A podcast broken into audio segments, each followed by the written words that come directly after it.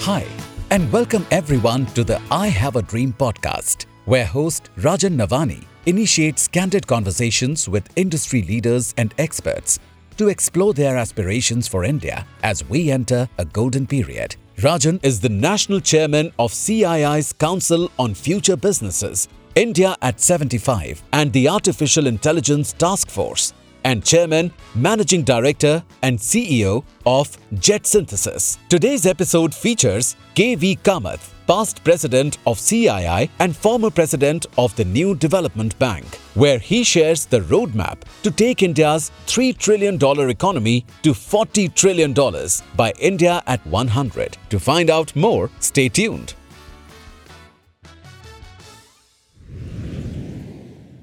So very good afternoon to all of you ladies and gentlemen joining us here in India, and those who are from different parts of the world, a very good morning and a very good evening to you.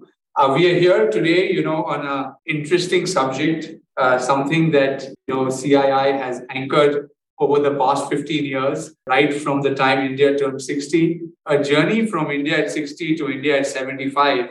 And I think as we celebrate what we have achieved as an economy, I think it's also time for us to think forward to see how we can strengthen the position where we are today in India and really envision what India would look like in 2047 as we move towards India at 100. And really, this journey actually started when, the guest we have here with us today, I would like to say KV Kamath was the president of CII.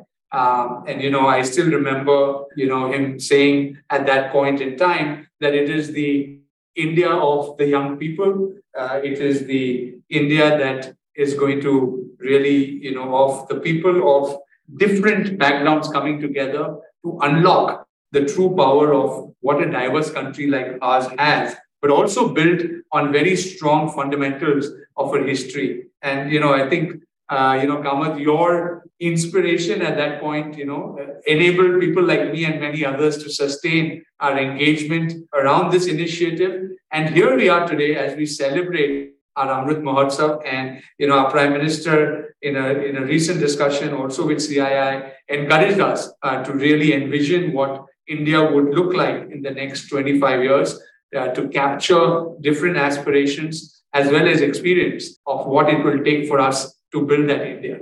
And, today we have with us not only the past president of CII, but of course, a person who needs no introduction, not only in an Indian context, but in a global context, the man who really built ICICI to the institution, that it is today, having been there for a first stint, then having moved to Southeast Asia, and then rejoined and spent, over 20 years to build it to the institution that it is. Shri KV Kamath has also served as the chairman of Infosys. He has been the first president of the New Development Bank set up by BRICS, currently chairman of the National Bank for Financing Infrastructure and Development, Padma Bhushan, of course, somebody who I think has achieved so much over these years that we are really privileged, Kamath dear, to have you here with us today and pick your brains on how do we really, take India from a $3 trillion to a $40 trillion economy over the next 25 years. And, I just want to kickstart this conversation by reminding you of a conversation that we had. You may not remember, but I often quote, we were talking of how do we engage large number of farmers in India to really think about what India can be. And, when I had proposed the number of 1 million to you, you had said, why don't we add a zero to that, right? I think the ability for you to see size and scale very differently is really what, also is the encouragement for the topic today. How do we really add a zero and plus, to a $3 trillion economy? Of course, we've seen great progress. The last $1 trillion got added in 5 years. The one prior to that took 12 years. And the first trillion, of course, took, over 5 decades. So if we were to really turbocharge and accelerate the growth of India from where we are, it's a very ambitious target. But if you were to see India moving at this size and scale, what in your view is the strategy, the roadmap, and how can we see this happen? Thank you, Rajan. I think I warmly remember going back 15 years. I was 16 and I'm 75, so I have traversed those 15 years doing various things. But coming to the subject matter, I think the goal is achievable. I'll put it in context in a moment. The context is whenever you set a goal, what is the environment? What are the ground conditions? What are the boundary conditions? All these need to be looked at. And if you look at India, there is such a lot to be done. What's called Amrit Kaal to me is what needs to be done and what needs to be done over the 25-year horizon. So it gives you ample opportunity to grow in double digits. Now, whether we'll grow in double digits above that or we'll just fall short, we will see. But if you did not have the growth opportunity, you would have fallen short. So growth opportunity just in 1 minute. Everywhere you look around you, there is an opportunity. You need to build infrastructure, whether it is road, whether it is high-speed rail, bullet trains, so on. Ports, airports, telecommunication, we are on par with the best in the world. Urban rejuvenation itself is a big, our cities need to be rebuilt. Transportation needs to be provided. Water supply, sewage needs to be improved. So I see opportunity all around. Second layer, you then have the housing opportunity to house 1.4 billion people plus, most of whom have a board, I would say, which they dream of. So we have that opportunity. We can go down and peel this opportunity onion, as it were, and we see things to do over the Amrit Kaal that we have. I think it is the collective effort to drive this at the municipal level, at the state level, national level, public sector, private sector, which will help us get this. So just to give this nuance, I would think, given some challenges that we faced in our early efforts to roll out infrastructure by the private sector, for a variety of reasons, we won't dwell into that. Just now, the government is, I would say, the chief driver of infrastructure in the country. And it will probably be for a few years till we build the confidence that the private sector can go ahead and do this at speed, scale, and not get stuck. I would think till then, government is required to drive infrastructure. But almost everything else, the private sector has to do, has been doing, and will do. And the opportunity is there. So to me, the pie is so huge that achieving this target that we are setting, 40 billion in the next 25 years, is a doable, very much doable. I will just add one more layer to this and then go on to your next point. That is, this is looking at conventional growth drivers. All that I talked about are conventional growth drivers, which we need to do. There's another layer which has come up in the last 2-3 years, just 2-3 years in India, which is the digital layer. And we have not yet factored in the digital opportunity into the overall economic growth opportunity. If I look at near numbers, let's take China, for example, 30 to 35% of their economy is digital today. In India, probably it is less than 5%. I don't know, 3, 4, 5%. Now, even if we were to go to 25% of the overall pie, and we are going to grow at 8, 9% in all the other areas that we're talking of, digital will take you well over 10%. So to me, aspiring for a 10% growth is what the nation needs to do. Opportunity is there. I think funding will happen. Funding will happen through a variety of, your internal generation. As you grow, the surpluses thrown up will provide support. There will be appropriate inflows as necessary from the globe, because this is going to be a very attractive destination. I would believe primarily it will be by equity, could be by debt. But I would think the cash generation in this country itself will drive this growth. So I don't see a challenge in opportunity. I don't see a challenge in people, their entrepreneurial drive and the will to drive things. And I don't see an opportunity in funding. So I am an optimist, and I believe the target that we are talking of is indeed achievable. Your optimism is so infectious, and I think you very well articulated both the opportunity, the different layers, and also the funding. But, you rightly said that, the infrastructure plays where government is deeply involved. Everything else, industry is kind of taking a lead and building upon. How does, really government and industry work together to unlock this vision? Of course, we'll have to take many other stakeholders along. I think there are new emerging, technologies that, like what you rightly said, will need to be taken into effect when we are looking at issues of, maybe climate change and others. So there are many other aspects that, you know, come into this entire growth piece, but particularly government and industry working together. How have you seen that work in India? How have you seen it work in other parts of the world? Where do you see that? See, what I've noticed, Rajan, is that wherever there are, say, take infrastructure, for example, there again are several touch points where the government is the key, I would say, mover. One, land, things to do around environment, environmental clearances, forest. Then you move on to certain industries, mineral and other rights, be digital rights, it could be mineral rights, anything that is government in the government's domain. I think some of these, I think it's better that the government does it, because still we go through the learning curve that, you know, the allocation of these or the auctioning of these or whatever is the methodology to make sure that the private sector is involved is properly set. And we have enough lessons from the last decade, as it were, or the early part of the last decade, to see what could go wrong. And if we avoid those, I think then the government and the private sector, you know, private sector can take the ball and run, if we put it that way, with the government playing a supportive role. But till that is done, I think the government's approach and doing it through the government window is absolutely appropriate. But if you see areas where they believe that the private sector is confident to go and run with the ball, they let you go. For example, telecommunication. In India, it is entirely private sector, or rather predominantly private sector. Not so in other comparator countries, where it is still predominantly public sector. Airports is now slowly getting to be predominantly private sector. Ports, private sector. So I think slowly the mix is changing. And this, I think, in a way is good, because we will then have a tested model, as it were, in which the private sector can step in and take the ball forward. You know, I think what you're saying is has actually never happened in the history of mankind, right? Never as a country of 1.4 billion people democratically elected, you know, government and industry working together to bring such a huge shift of transformation. So obviously there will be innovation and learning, you know, as we go along. But, you know, as we look at this size and scale of this opportunity, right? And I know you rightly mentioned that the funding, etc., is available.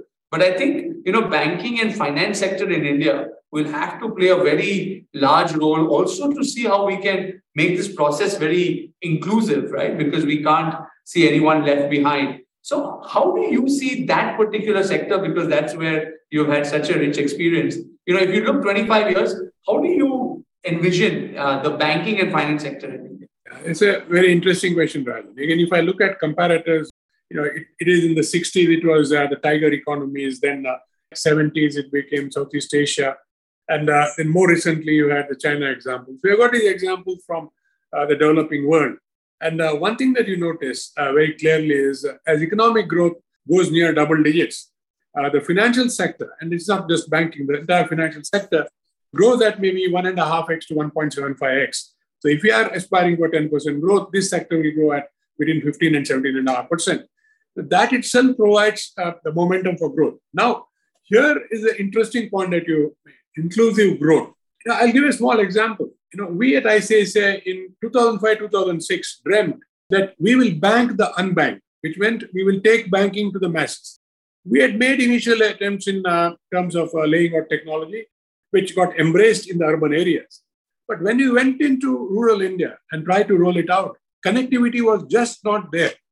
So honestly speaking, and we will admit it, and we admitted it that time, we had to roll back or bank the unbanked proposition, because we did not have that ability to aspire and conquer that horizon of growth. We called it a horizon of growth. But come 2014, see what happened. In the space of 6 months, under, you know, Prime Minister Modi ji, we could bank the unbanked. So the number of accounts that were opened, Jan Dhan accounts, much more than what was, basically meant that every Indian had a bank account, which meant that one, technology had fallen in place and mindset had fallen in place. There was alignment of to do, as it were, and it happened. I think that technology development has kept a pace. So today, whether it is for any financial product, from your savings in a bank account to a mutual fund to wherever, to insurance, and transaction, of course, the digital economy that we talked about, the digital transaction economy. Everything is possible anywhere in the country. And in doing that, we have indeed opened up new paradigms. I'm sure we will talk about that. So to me, reaching the mass, reaching the unbanked, reaching the poor, I think certainly is possible through the what has opened up in the technology, finance, I would say combined as it were, or continuum as it were. So it becomes that much easier. So what we need to do then is try to see where is it that finance is needed? Is finance affordable? And can you structure it in a way that you can lend it easily and recover it easily? I think that's what is happening. I will just touch upon in that, even pushing this envelope further, are the new digitech finance companies in India, because they have no baggage. Their proposition is nimble, agile. The technology they've come out with is nimble and agile. And they are able to reach out to their customer. Today, you have much better, I would say, information on the customer because of CIBIL and other scoring that is there as to the customer's behavior.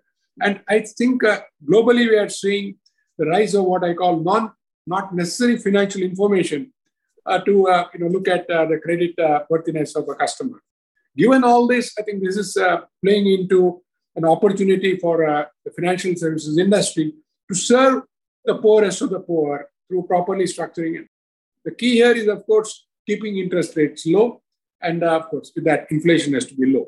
But here again, very interestingly, if you see the last 2 years, 3 years during COVID, the policies adopted by the central government and the Reserve Bank of India in encouraging a system to keep liquidity and keeping interest rates low as compared to other domains. Because we typically would have a big push, inflation of say 5%, you should get your interest rate to 7% and so on and so forth. But this time around, despite the world running a high inflation and trying to change its own approach by keeping interest rates low, we kept interest rates stable or low. We have, in a way, beaten inflation and we have kept growth going. So I think the Indian model in how to manage in this sort of a situation, probably going to be a textbook case as we go along. But I'm thinking of ourselves.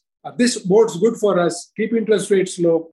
Let technology pervade and let it then bring up the mass through whatever assistance they need in the financial.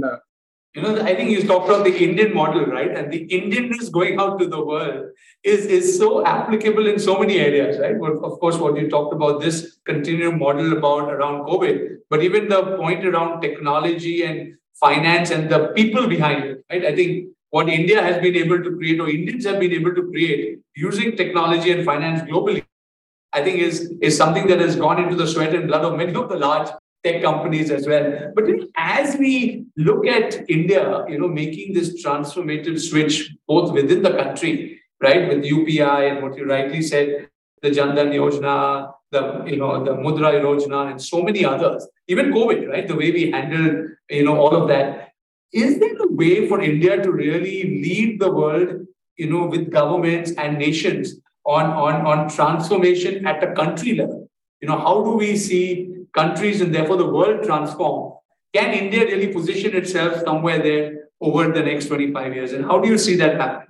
I think, again, a very, very relevant point, and I think absolutely doable and will happen. Not only doable, it will happen. I'll tell you why. You take any country in the West, and I won't name countries, large parts of Europe for sure, even further West. If you look at a simple payment like a UPI transaction in India doesn't exist.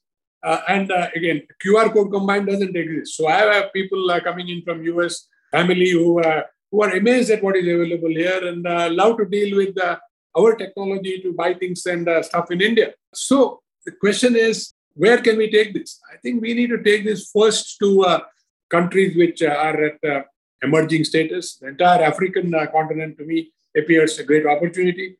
Then to those countries in Europe which are behind, and then indeed to the more developed countries. This doesn't exist anywhere. Even if they were to develop it, the cost that they will spend in doing it is going to be, I would say, several X times Indian cost. Because when I've had an opportunity now look at this in more detail in the last 1.5 years, the cost at which this architecture is built is a fraction of what it will take global leaders to do this. If I were to take a shot, we have built it at 1/10 of the cost it would have taken in the West. And if you talk to any of the digitech or the fintech startups, it is all freeware, it is all open source, it is all their own people, no big name has been involved in this. And a perfectly working model has been rolled out in a very quick time. So to me, and something to be very proud of. Now comes what you said. We need to productize this and take it abroad. But that itself also will add something else to another layer to, I think, the India, I would say, brand, as it were. For example, today, for a long period of time, all settlement takes place on one platform, not for any other reason, but that was the only platform available for banks globally. Now, UPI can easily become a platform for like-minded people to trade and settle. And other things that are done by Reserve Bank, including the central bank digital currency, all come together. So you have a currency which can be settled very easily. You have the settlement mechanism which could be done. So it could be on a bipartite basis or a multipartite basis, depending on where you own. But we then stand on our own feet in our ability to settle with our trading partners and business partners. And we will use all global settlement systems also simultaneously. So productize it, stand on your own feet, and have the ability to transact on a wider base is what is a big. All of them, plus UPI, plus RuPay, a whole lot of things can be taken at very low cost and ported to other countries. And then I think Brand India as a technology provider will truly stand out. And sectorally also you see this happening, right? Across, say, healthcare, you see that happening across agriculture, you see it, because today you use the word tech after the word or digital before. It makes complete sense, right? So India can take this to the world. Yeah. 100%, it can be used in every single thing. You mentioned Coin and that app. That app to me is a stellar app. I think we have not given credit for that app the extent that we should give that app, because it dealt with 1.5 billion people. It was real time. I have seen very few failures there. There would have been multiple 100,000 customers or citizens getting onto that ad simultaneously. You always got your OTP. You could always log in. There wasn't, except in the first 1 week or so. After that, it was absolutely stable. And I don't think there is any other example that we can put anywhere in the world in such a quick time. Such a mass application became stable and provided service of a great order. So to me, I think there are several such stacks, and I'm not going into it. There are people who have delayered, I would say, an organization and made it into an SAS type of opportunity. I saw somebody, hospitals, all supplies to hospitals, completely delayered and outsourced at maybe 1/5 or 1/10 the cost that the hospital would have spent on doing it and running it. So every single thing to me is a product. And I think in the next 2 years, we'll see momentum in that product. At this point in time, everybody's concentrating on domestic, but global will happen.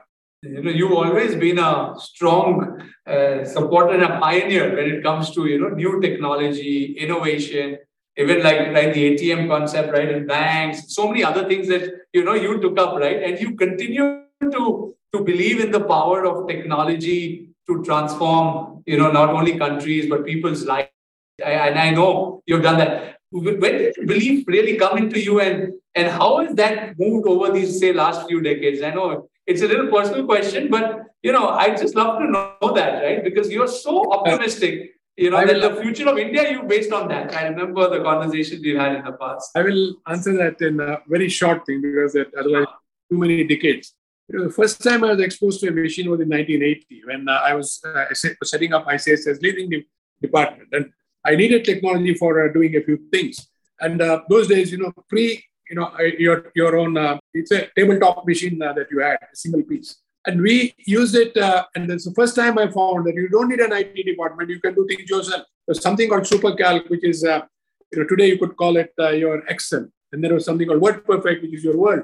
And you had a database management system. With these three, my colleagues, none of whom were techies, a couple of chartered accountants, myself, we could make the machine dance.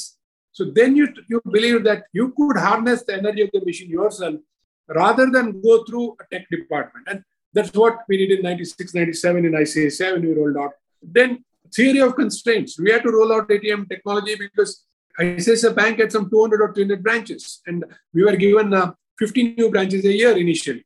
And the largest competitor had 10,000 branches. So how do you get there? 50 branches a year, 10,000 branches. You said you will roll out ATMs, 1,000 ATMs in 1 year, then internet banking, then call centers, back offices, and so on. So a combination of constraints, opportunity that is arising, ability to take a leap forward and proceed. I won't talk more of ICICI. I'm talking now of the youngsters of today. I'm seeing them do the same thing. And the incumbents, I think, have to learn from these new course. I call them new course. In the entire DigiTech field, whichever field, finance, healthcare, manufacturing, whichever. These guys are now taking a leap out. They are keeping their eyes and ears open. They are the first assimilators of new technology. They are not scared of working at the boundary, at the margin, and they're making it happen. They're making it happen. So I hope that it becomes a lesson for the incumbents. They quickly, in a way, re their own mind, as it were, because this is going to be otherwise a very interesting competitive landscape. And I would think that as of today, the new course, the DigiTech startups have the upper hand. So incumbents need to be come up to speed, tackle this. But it's all for the good. No, I don't think they'll have a choice. You know, over the last decade, Kamath, we've been building new age businesses, you know, around Gen Zs and Gen Alphas, right? Those who are even like 14, 15 years old today, they are so digitally native, right? I mean, there is no way that they're going to be anywhere else, at least as of today, the way we see them. And we build businesses, you know, in gaming and, you know, wellness and livelihoods and new ways of engaging. And it's crazy the way their behavior has moved and shaped. So I think incumbents and others, you know, if they want to get the future consumers, or, you know, when you talk of in India 2047, the consumption base at that time, I don't know where technologies will take us, you know, in this period, but definitely having an adaptability to change, use technology and make it integral, you know, to the process is going to be, you know, so important. And I know while we've talked about all the positive and, you know, all the you know, opportunities that exist, I think another way to look at, you know, the crisis or the, I would say the global challenges that we face today, right? Both the uncertainty, you know, the supply chains getting divided, the geopolitical situation, of course, the impact of COVID. I don't even know whether we are still through with that. And so many other factors, you know, that are playing out today in these uncertain times. I think over history, we've seen India's resilience, of course, come up. But, you know, sometimes it's taken longer than we've expected for certain changes due to a lot of geopolitical, you know, uncertainties. But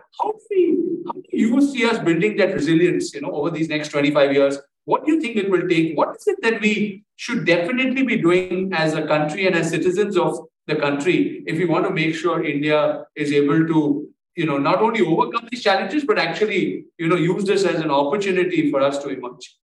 I think very good question, Rajan. And if we had this discussion and you'd asked me this question, say, 3 years back, I would have said, this is a challenge and I do not know how it will play out. We need to work on it.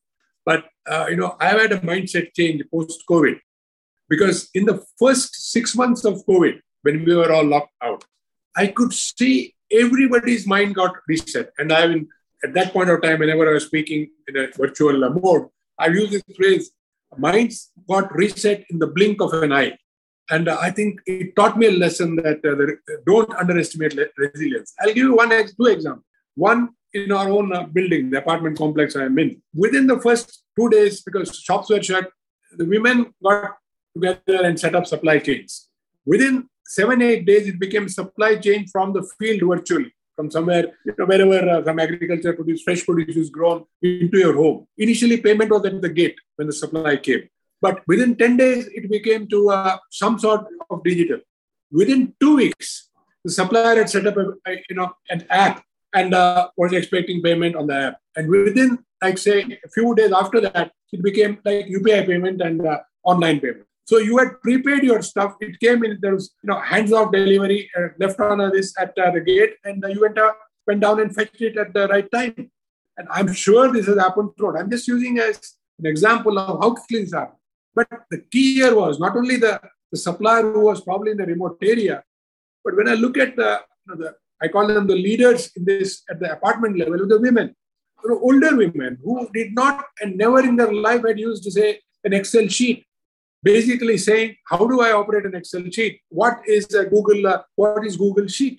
Learning and then, in a way, doing good with it. In the sense, whatever was needed to get on with it was gotten done in the blink of an eye. If this can happen at that level, people who are older, I'm talking of people 60s, late 60s, their mind got reset. Youngsters are, you know, they have grown up in this field. whether it is in the abject rural area, the most backward, as we call it, rural area in terms of technology and development not having reached, or in the most developed part of any city. I think technology is a leveler. Everybody has same access to technology and they know how to fiddle with technology, play with technology, put it to good use. So today, it has become a leveler. Second advantage that is there is the cost of technology, acquiring the hardware and the software, the data cost, going down to the level we have has made it equal. Again, becomes a big provider of resilience. The third is, I said there were two parts. One was, I said people mindset. So the people mindset, I'm thinking aloud. I would like to use this phrase. Demographic had a particular meaning earlier, the young people. I say that demographic definitions were shredded apart by in the first 1 month of COVID, when older people became as agile, as nimble as younger people. So you now have a demographic which stretches from people who are toddlers or youngsters who are toddlers to old people who are probably walking around with a stick. Everybody is agile and nimble enough to use it. The second one is from industry. This is a very interesting example.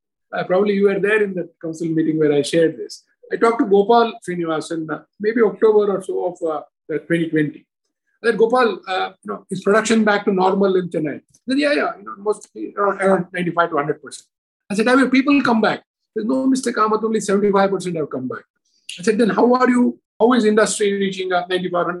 Oh, some process change, some digital, that. So basically between new technology, process change, and so on, in my term, you had gained probably 20-25% productivity gain. And you could then see that sort of productivity gain translating into their P&L in the next few quarters. So clearly mindset got reset there also. So you've got a reset in minds at the shop floor level what to do. You have a reset in mind of the general janta as it were. So what is required is probably a reset of incumbent players in terms of their ability to use technology and harness technology. Otherwise, I think the resilience is there. I'm not worried about it. And you saw in these times, also a lot of new models emerge, right? Especially with digital proliferation, we saw blockchain, cryptocurrencies. We've seen the deepening of that. And then, of course, also the crisis that followed. So I think we will face these kind of challenges as new technology gets adopted, and newer ways of operating keeps coming up. But tell me just quickly before we move to some of the, other topics that are there, since our time has really run fast and, we have 10 minutes. On this specific area of, how the financial markets, will get kind of not disrupted, but, the impact of crypto and some of these things. Would you have any thoughts around some of these emerging tech challenges that would come up over the future? See, again, if we look at newer products, crypto was touted as a newer product, but any product without an underlying, in financial jargon, we call it underlying, something that denotes underlying value will fail, and that's what again the governor of the Reserve Bank was always saying. This has no underlying value, and some of us also said saying this has no underlying value. And now I think globally it is accepted that it has no underlying value. So I think these fads won't happen. But what will prevail? What will prevail indeed is central bank digital currency will prevail. Online, settling and online transacting will prevail, and with or without blockchain, because. Again, blockchain was, you said crypto on blockchain. That is why, and then you see it had an application. And then you tried to confuse matters by saying blockchain is crypto, crypto is blockchain. So I think robust platforms will be built with or without blockchain. So I'm not going to go into that. But the financial system will innovate in terms of transactions, settlement, and so on and so forth in using technology in an agile and active manner. I'll just give a data input. We built ICICI technology with the premise that Moore's law is alive and kicking. That is, price performance ratio will improve at a square every year, and of course, costs will drop. A few years back, I was talking to Vishal Sikka, formerly of Infosys, and I asked him about AI. He said, AI, the price performance ratio is doubling every 3.5 years, or 3.5 months, not every 2 years, 3.5 months. So you can imagine what was happening in the year, and this is about 3 years back. Recently, I was talking to him and he said, now the price performance ratio of software, not hardware, software is doubling every year. So you have a whole lot of things that are converging in terms of your ability to bring costs down for common good. And I think we are going to ride that. India is going to ride that. I just want to touch on this. If you see, we have benefited from riding a whole lot of technologies when costs have already disrupted down. Take, for example, solar energy. From almost 20 rupees per unit, we are down to 2.5 rupees per unit. And our massive expansion is happening at 2.5 rupees per unit effective cost. Telecom, I won't go on. So we are again able to harvest these benefits as we go along, and that's going to be to our good.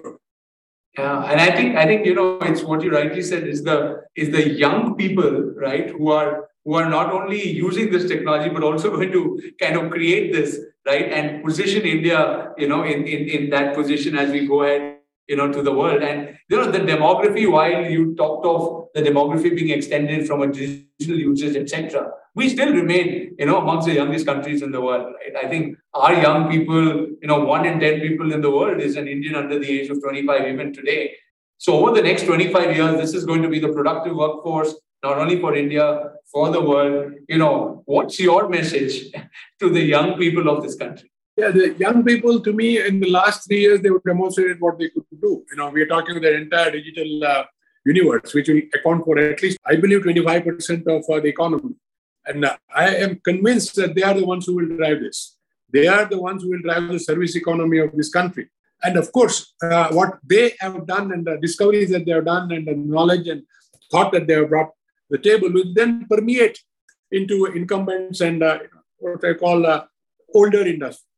But if they drive 25% of the economy for the next 5 years, we are home in terms of what we want to achieve, India@100, 40 billion economy, because that is the piece that they push in place. The rest of it, 6, 7, 8% growth, all our traditional businesses will push and get it there. But the missing link to me was this, and seeing what has been achieved in the last 3-4 years, they are the people, 21, 22 years.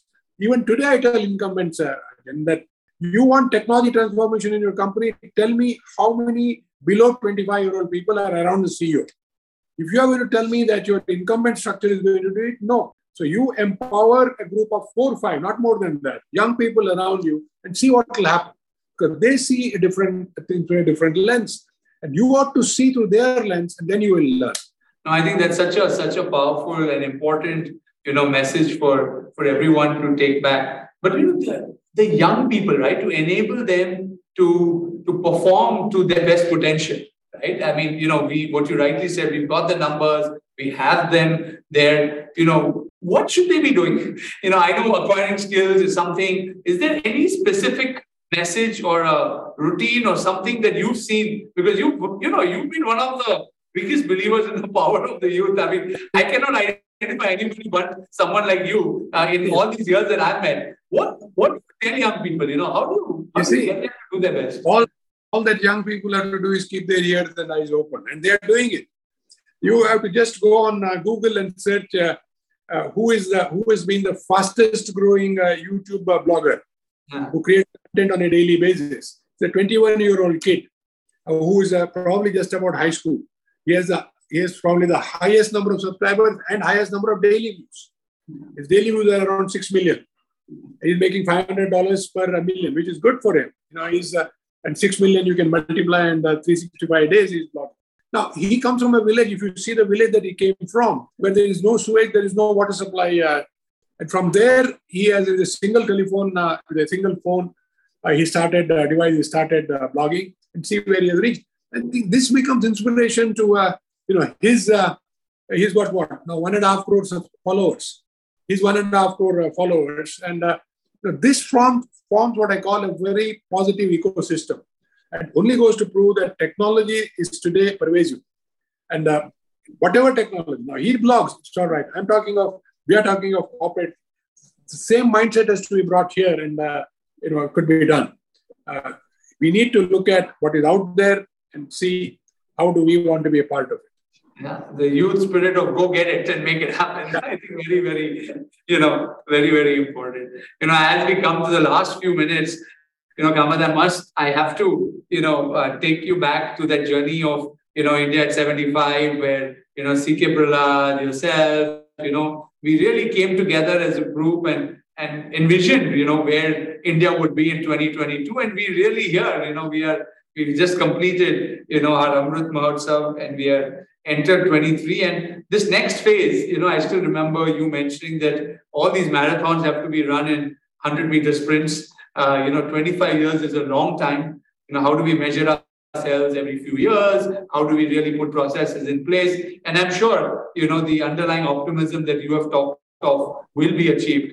But if you were to, I would say, dream of the India of 2025, right? Like you go to bed and you wake up in that India of 2025, right?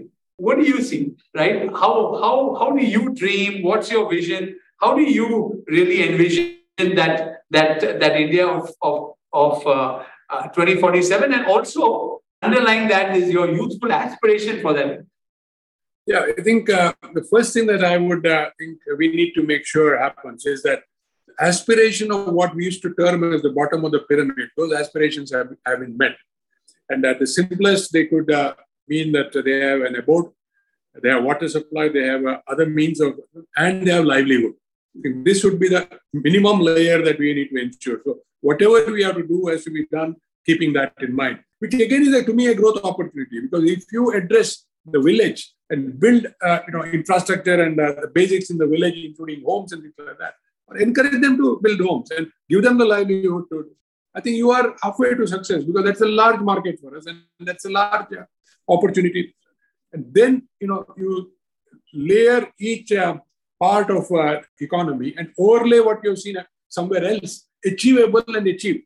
So then we cut from the village to the urban. I would like to say every urban clearly climate-wise has got climate under control. Transportation-wise has got transportation under control, and has become a hub of economic activity, which means that and around you see all the things that you would love to see, you've seen elsewhere but are not there today. Whether it is cleanliness, whether it is greenery, and so on and so forth. So I would think that there are measurable benchmarks we can set ourselves against and aim for, whether it is urban or whether it is rural, and make sure that happens. I think wealth itself, I don't think is going to be the key differentiator. It is basically meeting aspirations and creating a livelihood where you believe that what you would have liked to have, you have gotten. I think we are in a very unique point in history, where I think India is going to see this shift and jump, and it's only a matter of time that we can embark on this journey and actually see that change happen. Together. It's been such an energizing 45 minutes. I've taken so much of your time, always, as usual, exciting, optimistic, about the future of India. And I'm sure what we have discussed today, will be different aspects of what we have spoken, will be used in many, many, areas, whether it's in the private sector and the government sector and many others, to see how we can position India where it needs to be in 2047. So again, Kamath, thank you so much for being here, sparing your time and guiding and helping us navigate this maze of where India can reach in 2047. Thank you. Thank you, Rajan, and thank you. All good wishes to all of us. This was KV Kamath, past president of CII and former president of New Development Bank, in an interesting conversation with host Rajan Navani, where he shared his vision for India at 100. Thank you all for tuning into the I Have a Dream podcast. Stay tuned for more conversations where we explore what India has overcome and what India can do to become a strong leader as we enter a golden period.